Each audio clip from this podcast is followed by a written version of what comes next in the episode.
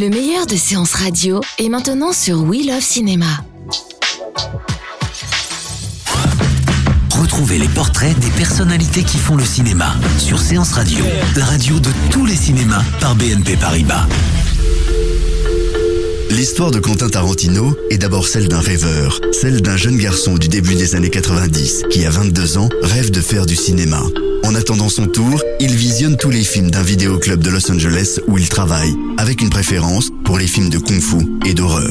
Comme tout bon rêveur, l'aspirant cinéaste écrit des histoires en pensant qu'avec sa plume, il réussira à franchir les portes de Hollywood. Dans les années 80, Tarantino va signer 2 scénarios, True Romance et Tueur Né, 2 histoires qu'il vendra pour quelques milliers de dollars. Des années plus tard, ces films sortiront. True Romance, en 92, réalisé par Tony Scott. T'as une idée de la montagne de coke que t'as là-dedans, non? Dis-moi. Et Tueur Né, en 94, réalisé par Oliver Stone.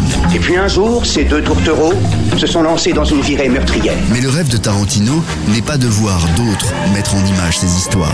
En 93, Tarantino arrive enfin à tourner Reservoir Dogs.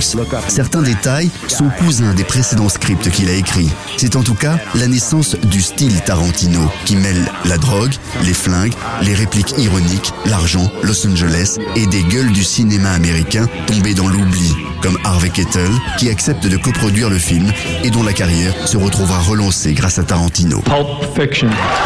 L'année suivante, Pulp Fiction est sélectionné à Cannes et le public va très vite tomber sous le charme de ce géant d'1m90 qui manie le 7e art comme un DJ. Pulp Fiction remporte la Palme d'or du Festival de Cannes 1994 et l'Oscar du meilleur scénario original l'année suivante. Non seulement le film va relancer la carrière de John Travolta, mais va rapporter plus de 200 millions de dollars de recettes pour un budget de seulement 8 millions.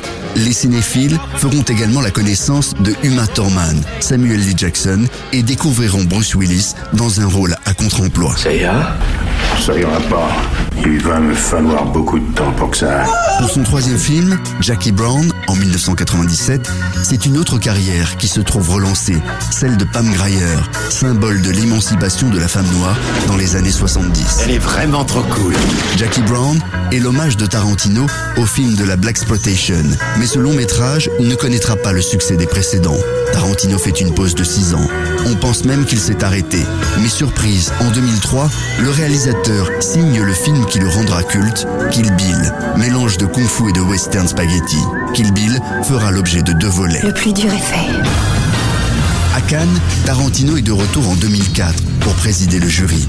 Cette année-là, c'est un documentaire américain très engagé qui va l'emporter. Fahrenheit 9-11 de Michael Moore. Mais à Cannes, Tarantino aime surtout montrer ses films en compétition.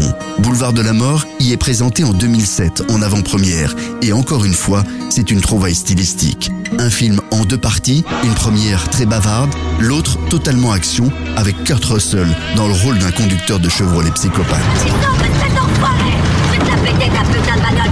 En 2009, c'est encore une fois à Cannes que Quentin Tarantino présente Inglourious Basterds. Il y a mis dedans tout son amour pour le cinéma de guerre américain et européen. Son casting est composé à la fois de superstars, comme Brad Pitt, et de jeunes pousses du cinéma français, comme Denis Ménochet et Mélanie Laurent. Dans ce film de guerre, façon western, Tarantino se paye même le luxe de faire tuer Hitler par des juifs. Oh si. Le prochain Tarantino n'attendra pas le festival de Cannes. Django Unchained est attendu pour début janvier. Cette fois-ci, il s'agira d'un vrai western, l'histoire d'un chasseur de primes avec Leonardo DiCaprio et Jamie Foxx, 2 nouveaux venus dans la bande de Tarantino. Messieurs, vous avez commencé par éveiller ma curiosité, mais là vous captez mon attention. C'était Portrait sur Séance Radio, la radio de tous les cinémas par BNP Paribas. Retrouvez l'ensemble des contenus Séances Radio proposés par We Love Cinéma sur tous vos agrégateurs de podcasts.